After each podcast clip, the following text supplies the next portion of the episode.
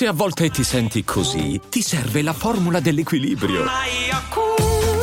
Yakult Balance, 20 miliardi di probiotici LCS più la vitamina D per ossa e muscoli.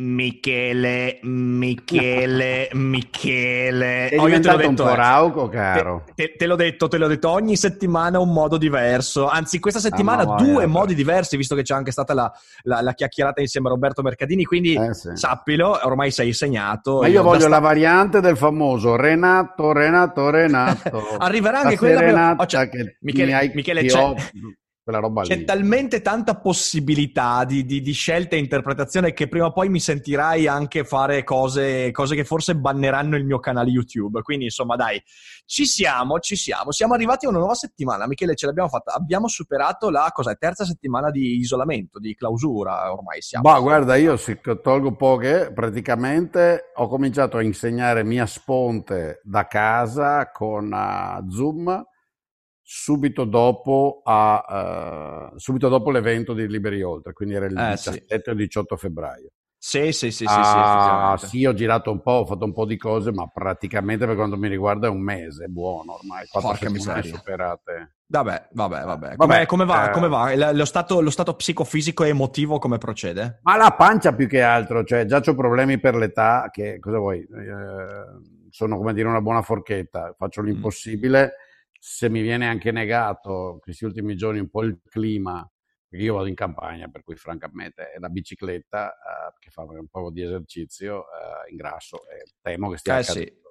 Beh, anch'io sto Vabbè. mettendo su dei, dei chili, devo dire che sto mettendo su dei chili, quindi, quindi, in realtà appena finisce questo periodo, anche perché poi c'è l'altro aspetto, sei chiuso in casa, mangi mediamente di più, eh, perciò insomma bisogna starci attenti, starci attenti. Io no, faccio il possibile mangiando. per evitarlo, però sì, insomma, cioè la paura di mangiare di più c'è, la tentazione è sempre lì, sei seduto, divano, sedia, sedia, divano, fai due... Insomma, Ah, è una roba eh ridicola. Sì, eh sì, E poi pensando a che Michele, Michele, Michele lanciare durante la prossima puntata stai lì e sgranocchi pistacchi, patatine. cioè perché, perché per, per, partorire un nuovo inizio di video ogni volta, guarda Ma che... Cioè, cioè, cioè... Ah, mm, sei... Bravo ragazzo, bravo ragazzo. Bravo. bravo ragazzo. Ascolta, ascolta Mike, io eh, volevo ragionare con te su una cosa che vedo si discute molto in questi giorni.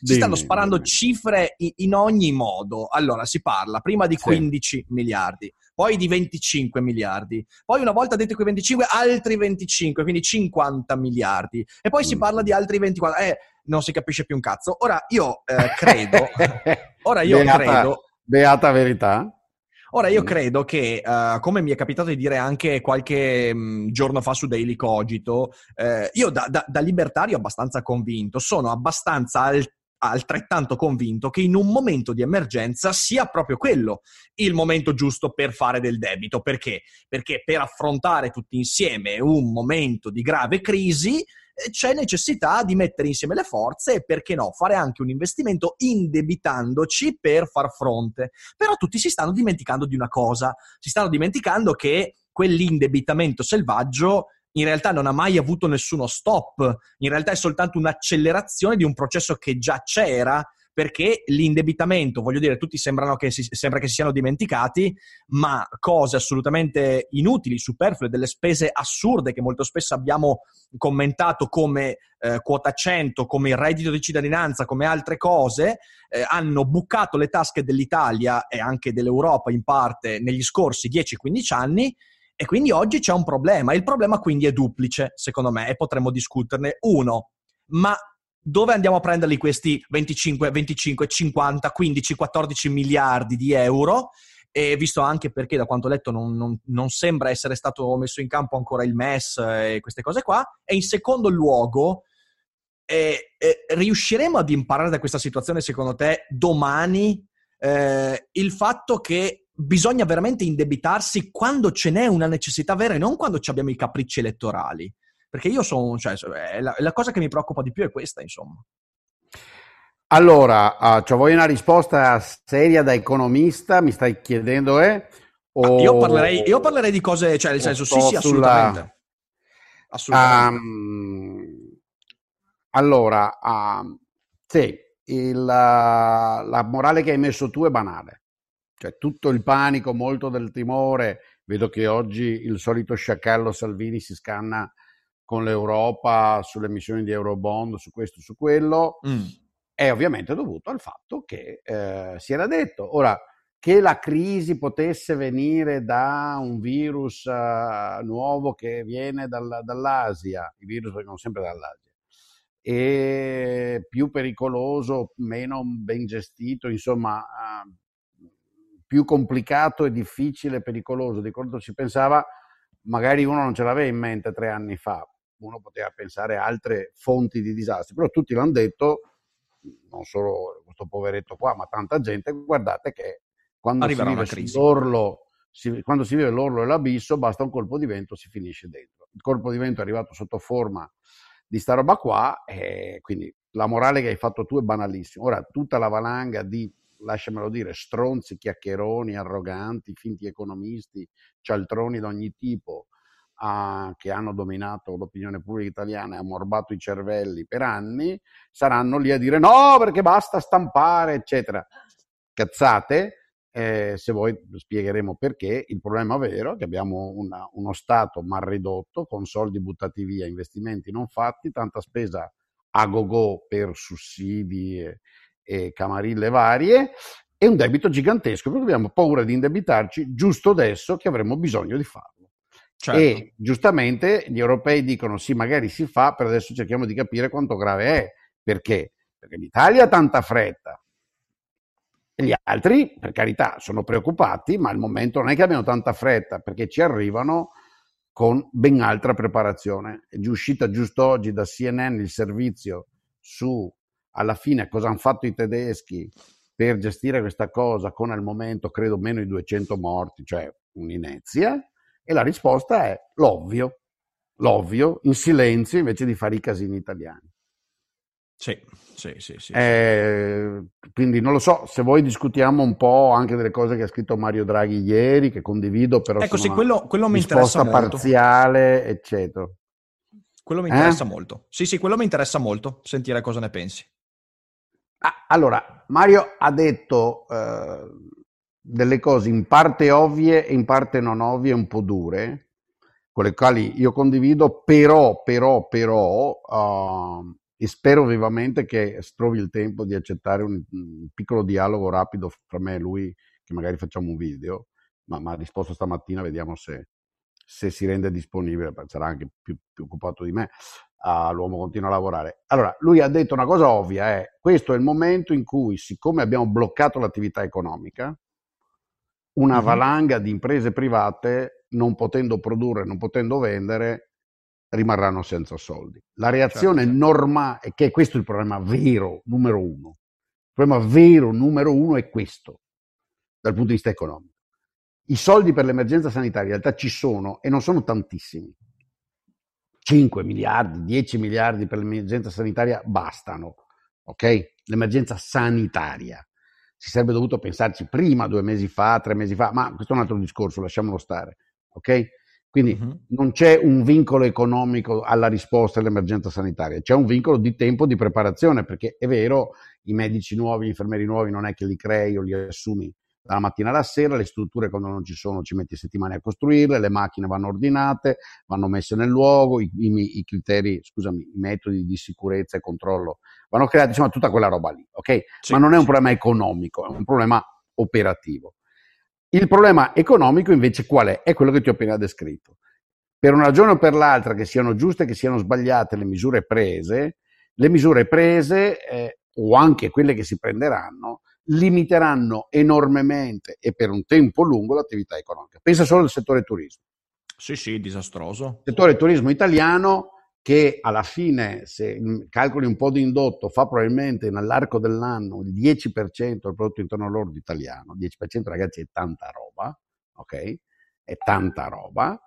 Il settore turismo, se quest'anno di quel 10 riesce a fare il 2, è contento, uh-huh. ok? Quindi tu hai una valanga di imprese private che, eh, e poi le, le, tutto il resto, no? anche quelle grandi che sono state chiuse, eccetera che non potranno produrre o per produrre sopporteranno costi enormi, maggiori di prima. Okay? Se riusciamo a fare un piano di rientro e di riapertura credibile che possa funzionare. E anche lì il governo non ci sta pensando. Bene. Allora, giustamente Mario dice, di fronte a questo, il rischio di queste imprese è che falliscano. Ok? Perché non riescono sì. a pagare i debiti, non riescono a pagare i salari, eccetera. Quindi falliscono e chiudono. Ora, noi economisti, e questa è proprio una lezione vera che a molti di noi pensano, abbiamo imparato che il problema vero di chiusure drammatiche di imprese è il seguente. Se chiude per ragioni di concorrenza un'impresa poco efficiente, perché ce n'è un'altra più efficiente, ok? Che produce le stesse cose ma meglio a costi più bassi, non è un grande dramma, anzi. In un certo senso, mentre è un dramma per gli operai, magari anche i dirigenti, insomma, per le persone che nell'azienda che chiude ci lavorano, ok? Socialmente è un bene, perché c'è una maniera buona di fare le cose, c'è una maniera cattiva, elimini la maniera cattiva e sposti più risorse alla maniera buona. Nel momento in cui esce dal mercato l'impresa inefficiente, quella efficiente può espandersi. È un atto di selezione economica, sì, sì. È un atto di selezione economica, esattamente. Dopodiché bisogna dare delle garanzie temporanee a quelli che rimangono disoccupati perché appunto si trovano un altro lavoro, però è una roba temporanea. Finito questo, hai un sistema che funziona meglio. Ok? Però se chiudono per ragioni di forza maggiore come queste, perché vengono impedite di operare imprese che sarebbero efficienti e starebbero tranquillamente sul mercato, ok? Mm-hmm. Allora no, allora è un problema, è un problema grosso perché stai distruggendo, ok? Quello che è una capitale, quello che è un capitale eh, produttivo che non puoi ricostruire facilmente dopo, perché abbiamo imparato che quando un'impresa va in fallimento e sta chiusa per un mese, due mesi, tre mesi, quattro mesi, ricostruirla dopo è difficilissimo, ah, sì. ok? Si disperde e questo fa un grandissimo danno. E questo fa un grandissimo danno. Ok? Quindi Mario dice, scusami un po' se vado per, per, per, per passi, interrompimi se, se parlo. No, no, troppo. è interessantissimo, è interessantissimo, quindi allora, Mario dice, eh, state attenti, questa roba va evitata. Va evitata la chiusura delle imprese che sono efficienti, che potrebbero altrimenti produrre e funzionare, perché dopo ci sarebbe una, una, una, una stagnazione, un crollo che durerebbe per mesi e mesi e mesi e probabilmente mm. anni. Mm-hmm. Quindi eh, diamo soldi pubblici, ok? Indebitiamoci pubblicamente o addirittura creiamo moneta attraverso la banca centrale per darla a queste imprese in modo che possano continuare a pagare i salari, pagare i debiti che gli si sono creati, che sono in scadenza e per le quali non hanno soldi, insomma, tutto quello che devono fare, d'accordo? In modo che stiano in vita. Poi, uh, poi uh, quando sarà passata la buriana, cercheremo una maniera di gestire questo debito pubblico, però per il momento sostituiamo il debito pubblico al debito privato. Tutto questo ragionamento è corretto ed è quello sì. che si sta facendo ed è la ragione per cui la BCE è disposta a emettere 750, 800 a miliardi di, è la ragione per cui c'è fondamentalmente un'autorizzazione generale da parte di tutti, eh, la, la, Commissione, eccetera, di indebitiamoci a livello di stati per fare queste operazioni ed è la ragione per cui molti economisti come me vanno lì eh, proponendo vari progetti di come finanziare, tenere in piedi queste imprese private. Dove viene il vero problema? Che rende, uh, che rende la, il problema della riapertura drammatico e una cosa su cui pensare ora viene questa operazione che ha in mente Draghi, che è corretta, o oh, che aveva in mente tutti, lui con la sua autorevolezza l'ha messo in maniera molto netta, molto chiara, no? sul Financial Times, in modo che lo leggessero tutti, ma è la sintesi di una cosa che chiunque di noi pensa e dice da, tu ascolti anche i video degli economisti sul mio canale, si dice questa cosa ormai da, da qualche settimana. Il problema è che sta roba funziona se sta chiusura dura tre mesi, quattro. Certo, certo. Dopo Dopo no, perché?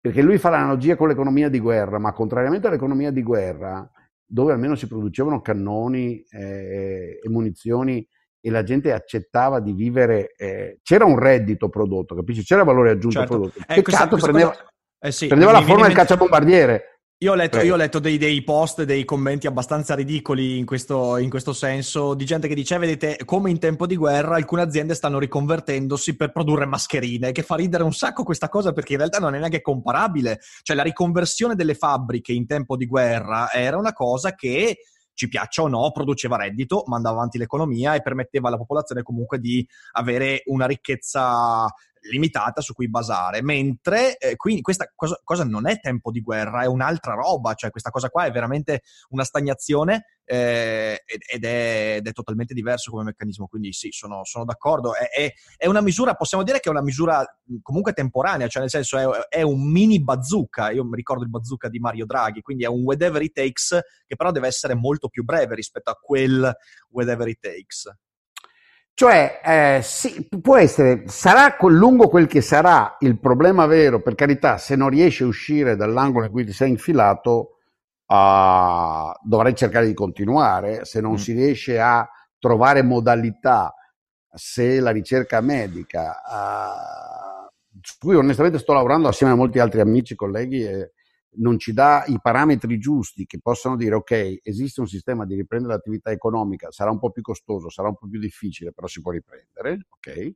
Sì, uh, sì. Bisognerà trovare delle altre soluzioni se davvero questa bestia è tale che per esempio non dà immunità, ok? Non abbiamo sì. ancora la certezza, molto probabile secondo me da quello che capisco che mi dicono i medici, però non abbiamo la certezza. Se davvero tutti gli asintomatici infettano tanto quanto i sintomatici, eh, insomma, è una serie di altre cose. Se il caldo non aiuta, ecco, se questi tre parametri, no, caldo non aiuta e umidità non aiutano neanche un po', asintomatici completamente, totalmente, sempre tanto infettivi quanto sintomatici e per di più immunità uh, del, di, degli ammalati guariti che dura tre giorni e poi va via. Ecco, se tutti e tre questi eventi accadessero, io francamente spero di no, sembra il triple witch delle borse, allora abbiamo un guaio più grande, francamente, di quello che io abbia mai pensato. Mm-hmm, sì, e sì, sì. Lo dico francamente, allora in questo caso è un casino che non finisce più, non lo so. Ah, bisogna pensare davvero a un'economia di guerra più complicata. Se invece almeno due di questi tre parametri vanno dal lato giusto, allora è possibile farlo. Uh, però il problema è il tempo, perché se no devi continuare praticamente a tenere in piedi artificialmente entità che diventano solo giuridiche, capisci? Cioè, la, la, la, il centro commerciale X esiste in teoria perché i suoi dipendenti prendono un assegno che sono soldi di fatto stampati dalla banca centrale, non sanno neanche dove spenderlo e lo tengono nei conti in banca, la struttura fisica decade e non c'è nessun servizio che venga reso a compensare quei soldi.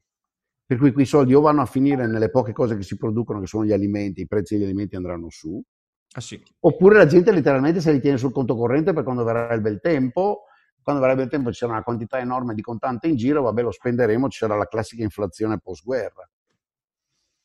Uh, capisci cosa voglio dire? Sì, sì, no, assolutamente. Ma questa è un po' la situazione. Assolutamente. Mm, quindi, cioè, se, se, dovessimo trarre due cose, a me viene da trarre due cose da, da, da questo discorso.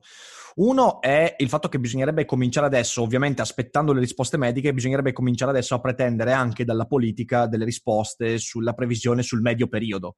E questo è un problema perché in questo momento si sentono solo ragionamenti sull'oggi e il domani e non si sentono ragionamenti sul dopodomani. E ovviamente questo mi preoccupa perché significa che se anche dovessero prodursi le condizioni, eh, appunto come dicevi, quella triade di, di condizioni, anche se dovessero avverarsi due condizioni di quel tipo, comunque ci troveremo a pensare alla riapertura delle cose di qui a tot mesi. E mentre bisognerebbe cominciare adesso a mettere in atto dei comportamenti, delle previsioni che ci permettano di arrivare di nuovo ad essere produttivo fra tre mesi, quattro mesi, due mesi, quello che sarà.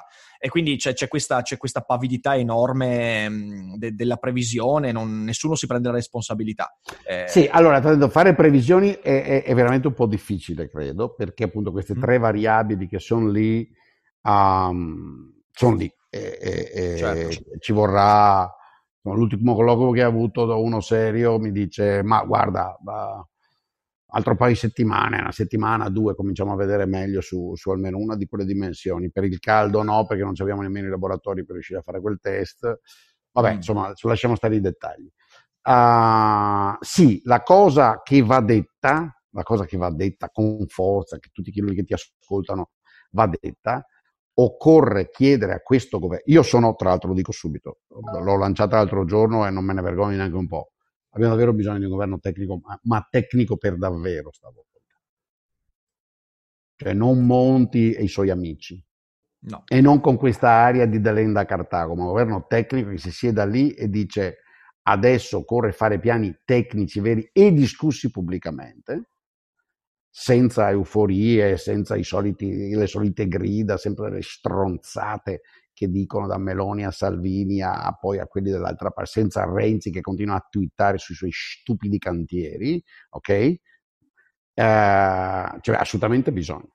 C'è assolutamente bisogno che questo Parlamento, che francamente sarà anche rappresentante del popolo, mi dispiace, sono degli incompetenti, totali, non sanno idea di cosa fanno, si allinei e stia zitto, si prendano uh, una persona, non voglio fare nomi, e, e si faccia un governo di tecnici veri, non di tecnici televisivi, non di chi va in tv, ma di chi ha il curriculum vitae vero e provato, come alcuni che nel Veneto lavorano in silenzio, alcuni che lavorano in silenzio in Lombardia e in altri posti.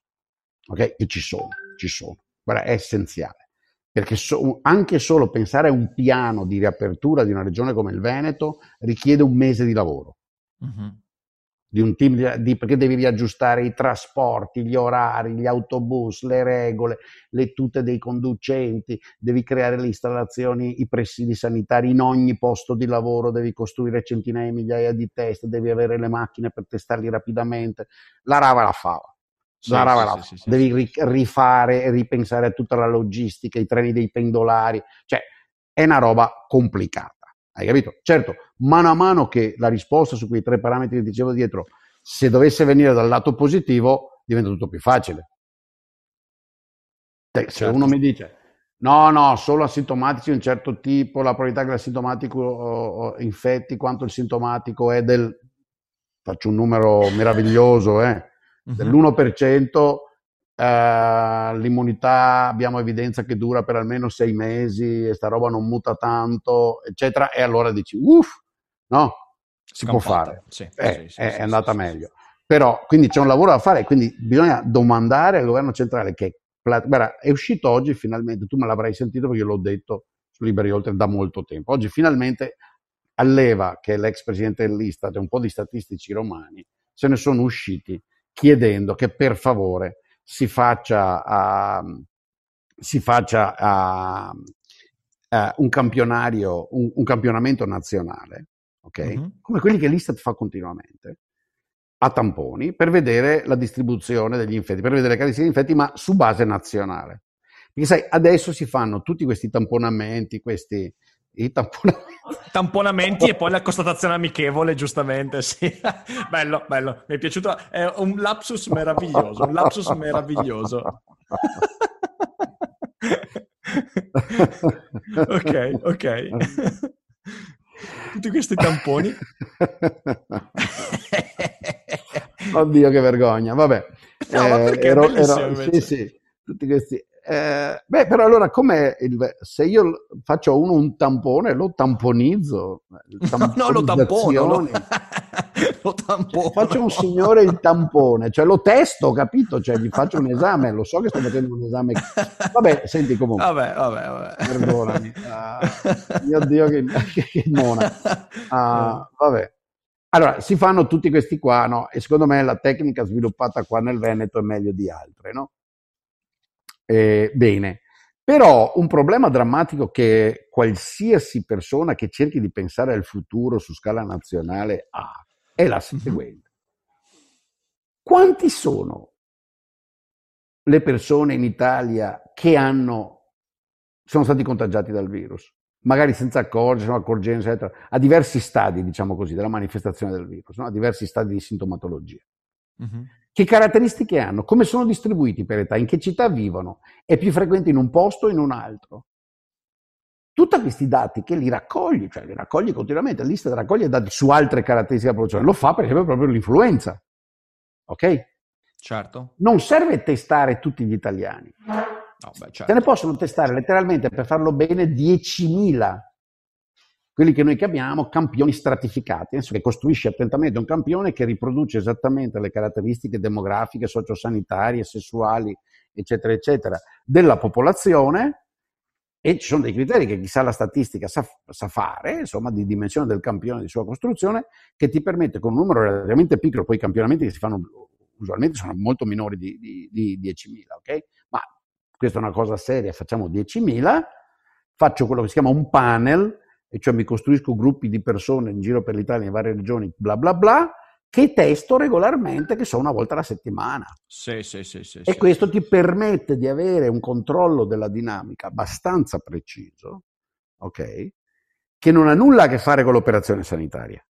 L'operazione sanitaria deve beccare i contagiati e seguire i loro contatti, eccetera, eccetera, ok? Sì. E va fatta, insomma, come si va facendo a tappeto. Allora, No, operazione di raccolta dati statistica. è di raccolta sì. dati statistici che ti serve per riuscire a capire da che parte sta evolvendo la cosa, se stai o non stai ehm, eh, raggiungendo immunità herd immunity di gregge e tutte queste cose qua che servono, servono enormemente per riuscire a, a Sì. Ecco allora la cosa spaventosa è che all'Istat, al governo, nessuno ci ha pensato e che noi, po' di gruppo di economisti di minoranza, diciamo così, antipatici e stronzi, l'abbiamo detto ripetutamente nelle settimane passate. Oggi finalmente Alleva, che è ex presidente dell'Istat, se ne è uscito con l'appello, gli ho già scritto dicendo guarda se vuoi diffonderlo siamo qua, perché noi lo andiamo chiedendo a settimane. Mm. Ecco, quindi la impreparazione che questo governo sta manifestando, eh, ve lo dico, è spaventosa e la mia non è una cosa che perché penso che Meloni e Salvini siano pre- più preparati, sia chiaro. No, certo, certo, certo. Anzi, mi fa orrore vedere quello che scrivono, perché sono peggio ancora. Sì, sì, quasi quasi. livello Diciamo di che... impreparazione, eh? Eh sì. Scusa, diciamo che nelle possi-.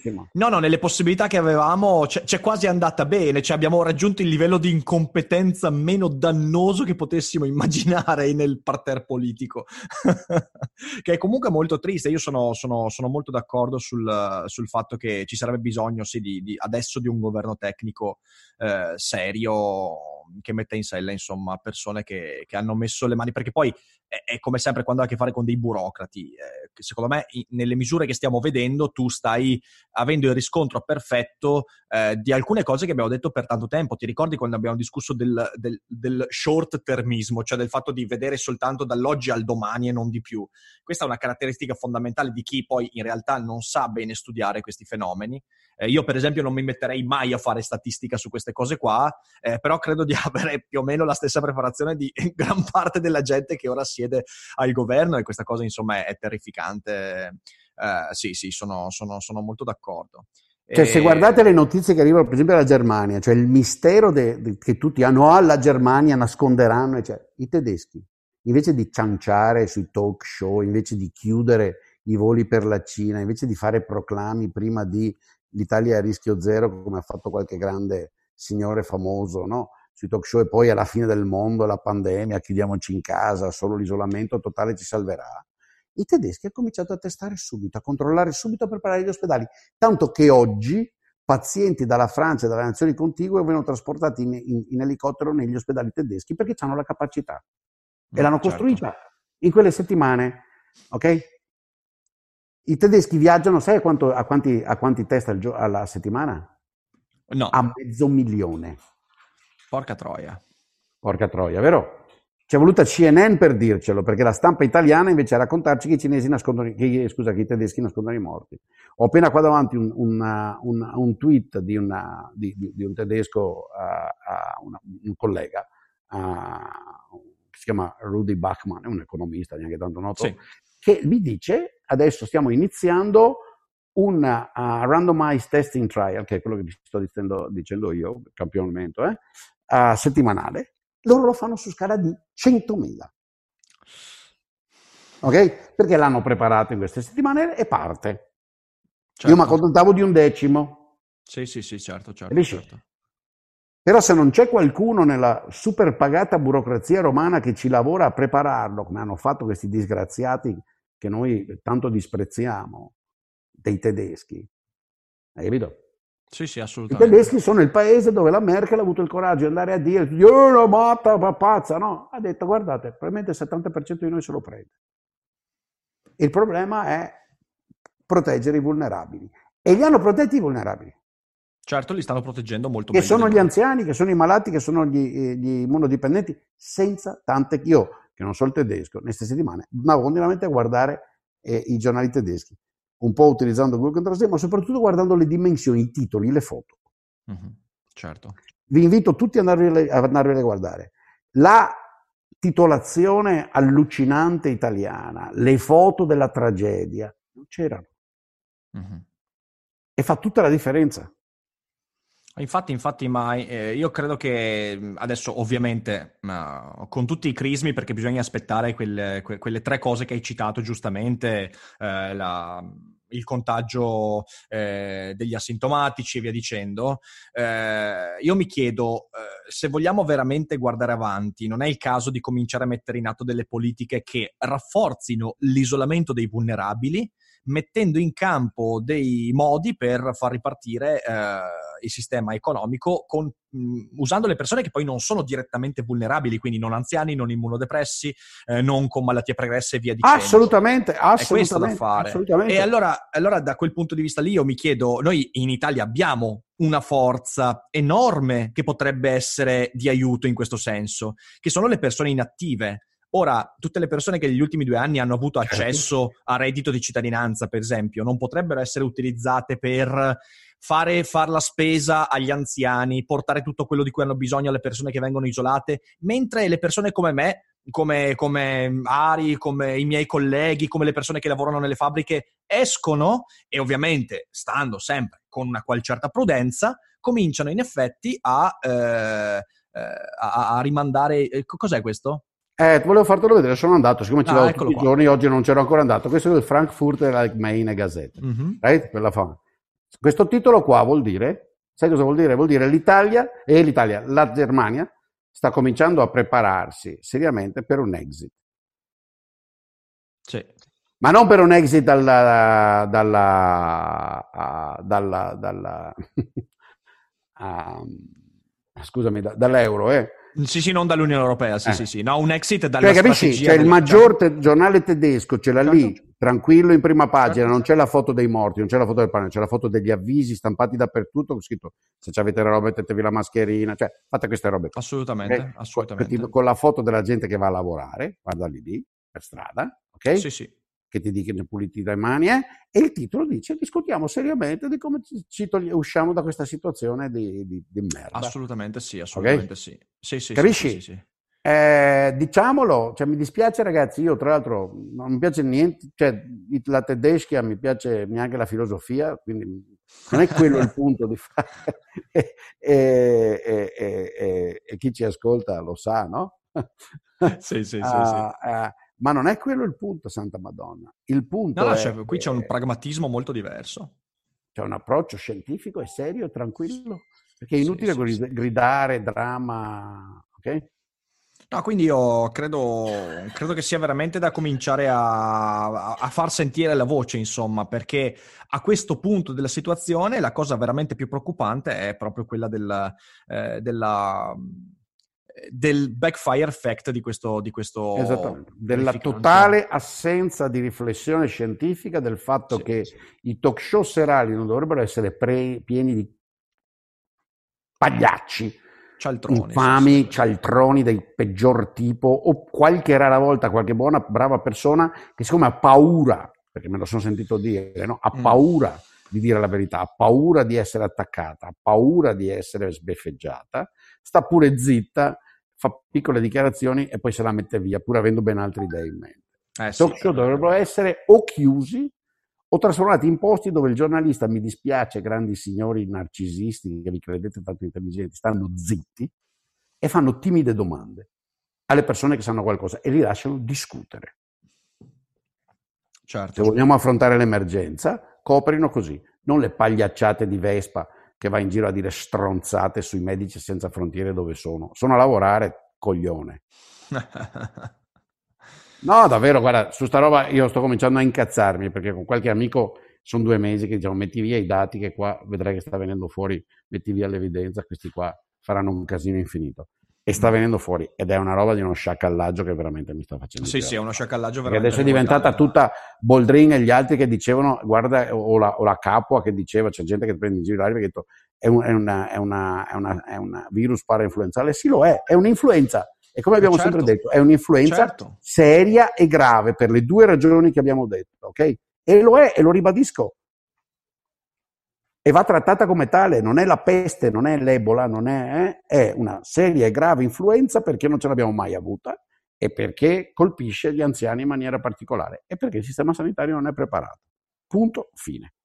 Sì, sì, sì, su questo, su questo sono pienamente d'accordo. Infatti in questi giorni, sai, sul video che abbiamo fatto cosa temiamo veramente del coronavirus, in questi giorni ho un sacco di minions che arrivano a dire eh beh, vedete, avete fatto delle belle previsioni, ma in realtà io l'ho riascoltato quel video, tutto quello che abbiamo detto è assolutamente, cioè, no, non è successo niente. L'unica cosa che si può dire è che forse non eravamo così spaventati, ma lo spavento che abbiamo oggi non dipende tanto dal virus, eh, dipende soprattutto dalle misure che da quel momento sono state messe in atto e dalla totale mancanza di lungimiranza di questa politica. Quindi potete tranquillamente venire sotto quel video a dirci avete visto? No, avete visto un cazzo. Avete visto voi? Avete visto?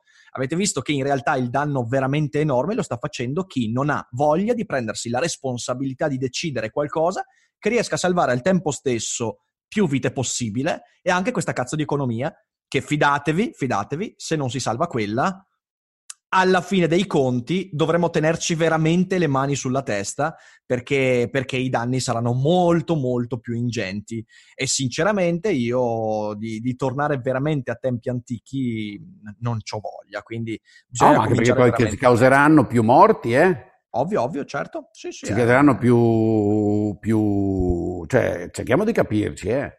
Sì, sì, assolutamente, eh, assolutamente. non è che sta roba sia, sia così fuori, cioè i fenomeni di, eh, non lo so come chiamarli, di terrore, di persone che danno di testa, infatti se ho tempo eh, voglio parlare con qualche psichiatra eh, eh, che si interessi di questi fenomeni, i fenomeni di seria depressione, di reazioni violente, i filmati certo. dei poveri disgraziati. Io poi, eh, guarda, chiudo perché oh, se mi scateno su sta roba con te mi rilasso e invece di tenere il linguaggio controllato mi, mi lascio andare. Perché, uh, no, davvero mi fai questo effetto di, di, di, Ma forse perché assumo che i tuoi ascoltatori siano, e poi quelli che da me vengono per ascoltare le cose con te, siano anche più... Sì, c'è sempre il solito cretinetto che vuole fare le battute. Vabbè, no, no abbiamo un pubblico educato, abbiamo un pubblico educato. Sì, ma la grossa maggioranza sono persone con la mente aperta che cercano di capire. E, certo. E non, e, ehm, io sono notoriamente quello, ti, ti ricordi, ci eravamo conosciuti da poco, che me ne sono uscito dicendo il problema della produttività italiana si si comincia a risolvere solo quando permettiamo che si dec- decimino uh, attraverso la, dec- la, decimazione uh, della, della, micro e, e, piccola impresa. No? Sì, certo, certo, mi ricordo. E, e tutti, Boldrin, scatenati. nazista, sì, scatenati, Boldrin, nazista, neoliberista di merda. eccetera, è, periodo, è stato un periodo bellissimo, Mike, è stato un periodo bellissimo. Eh, ma allora, nonostante io sia appunto... Uh, la penso così. Non le voglio mica decimare in questa maniera qua perché gli impedisco di lavorare. Eh no, certo, certo, certo. E siccome esistono, perché il processo di decimazione economica era quello che ti descrive, ecco, vedi, loro, questo, questo, è un esempio perfetto di quello che ti dicevo prima, no? Noi stiamo tenendo chiuse per forza milioni, letteralmente, probabilmente un milione, due di piccolissime microimprese. E che sono in grossa parte inefficienti, è vero le cose che fanno si potrebbero fare molto meglio con imprese di dimensioni maggiori che usano tecnologie migliori con personale più preparato. Tutto vero. E se questa trasformazione avvenisse con un processo economico in situazioni normali in cui queste chiudono, se ne aprono delle altre migliori che prendono il, il mercato, andrebbe tutto benissimo. Mm-hmm. E quelle persone troverebbero un lavoro che probabilmente alla fine della fiera li farebbe sentire più garantiti, perché il garzone del piccolo fornaio, il garzone del piccolo a Casuin, come si dice in, in Veneto, no? il primo negozio alimentare, è una vita molto peggiore del dipendente della, della Cadoro sì, o della sì. S. Okay? È una vita sì. molto peggiore, lavora in nero, quindi è una vita molto peggiore. Bene, detto questo però, oggi queste cose esistono e questi qua, se non lavorano per un mese o due, sono alla fame, vera. Certo, certo. Ma vera. Hai capito? Ma proprio vera e sono svariati milioni. Ora, è inutile sì, sì, fare sì. la decimazione. Ancora peggio, ancora peggio, quando la decimazione poi avviene in questo modo, quando si riparte, non sarà il processo virtuoso a prendere il posto di queste, ma saranno sciacalli, approfittatori che in realtà ripercorreranno le stesse identiche, gli stessi identici meccanismi. Cioè, nel senso, c'è anche quello da dire. Un conto, come giustamente stai dicendo, un conto è che queste imprese vengano sostituite da imprese più virtuose, più efficienti, più produttive e quello è un bene per tutti.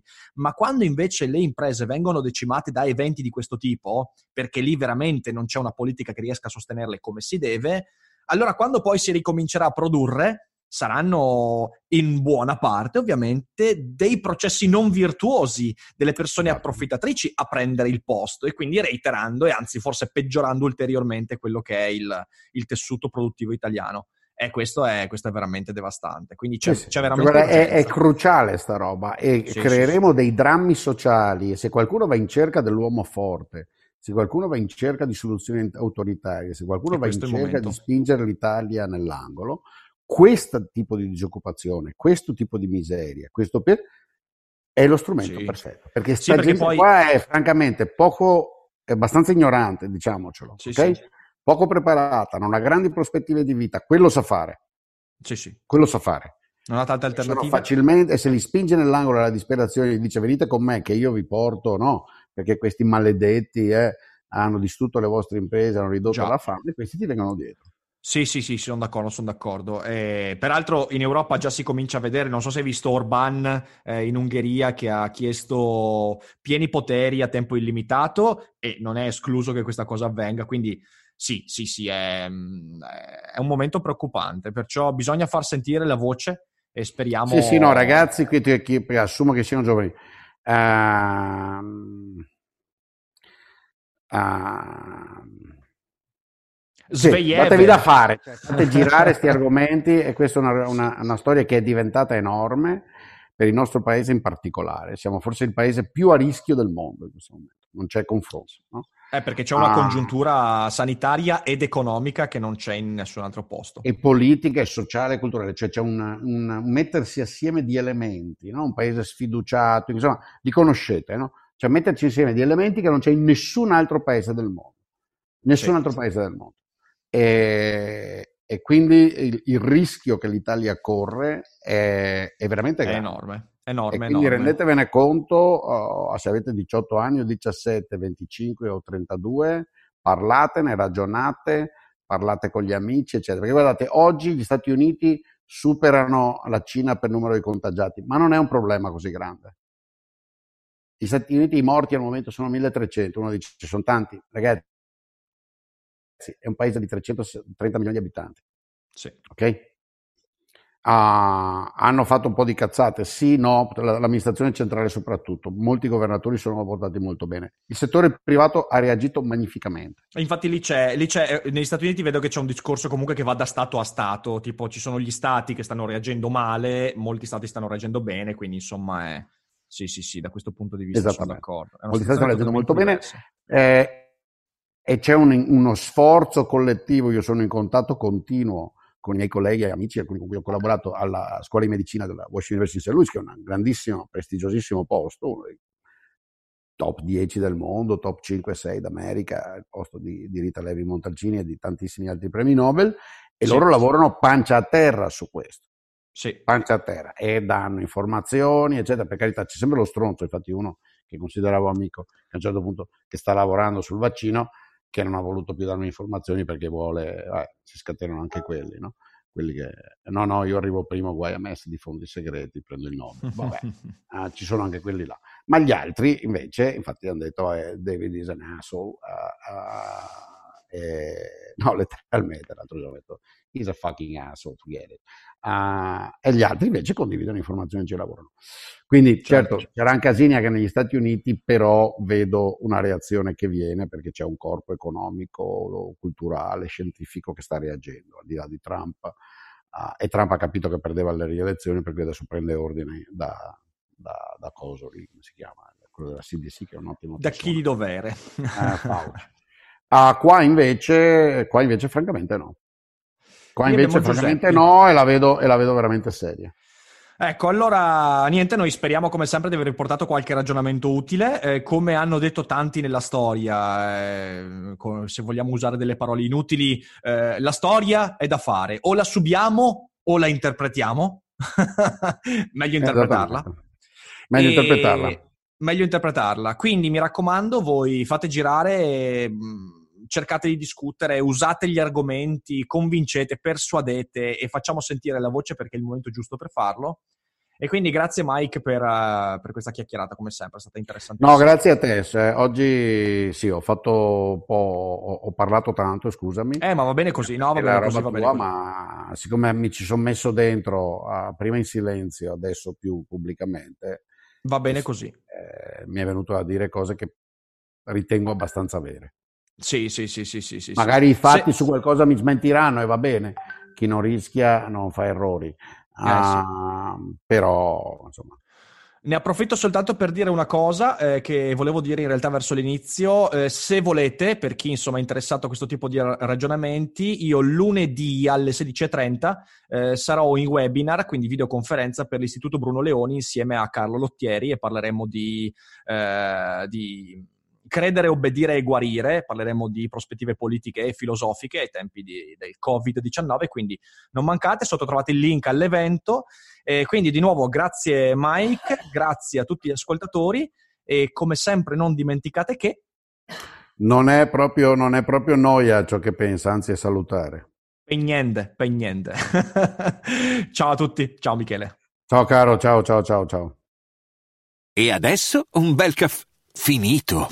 Perché rischiare di rimanere senza caffè quando puoi abbonarti a Caffè Borbone? Prezzi vantaggiosi, costi di spedizione inclusi, tante possibilità di personalizzazione e l'abbonamento lo sospendi quando vuoi. Decidi tu la frequenza, la qualità, scegli tra le cialde e capsule compatibili e crea il tuo mix di gusti e miscele.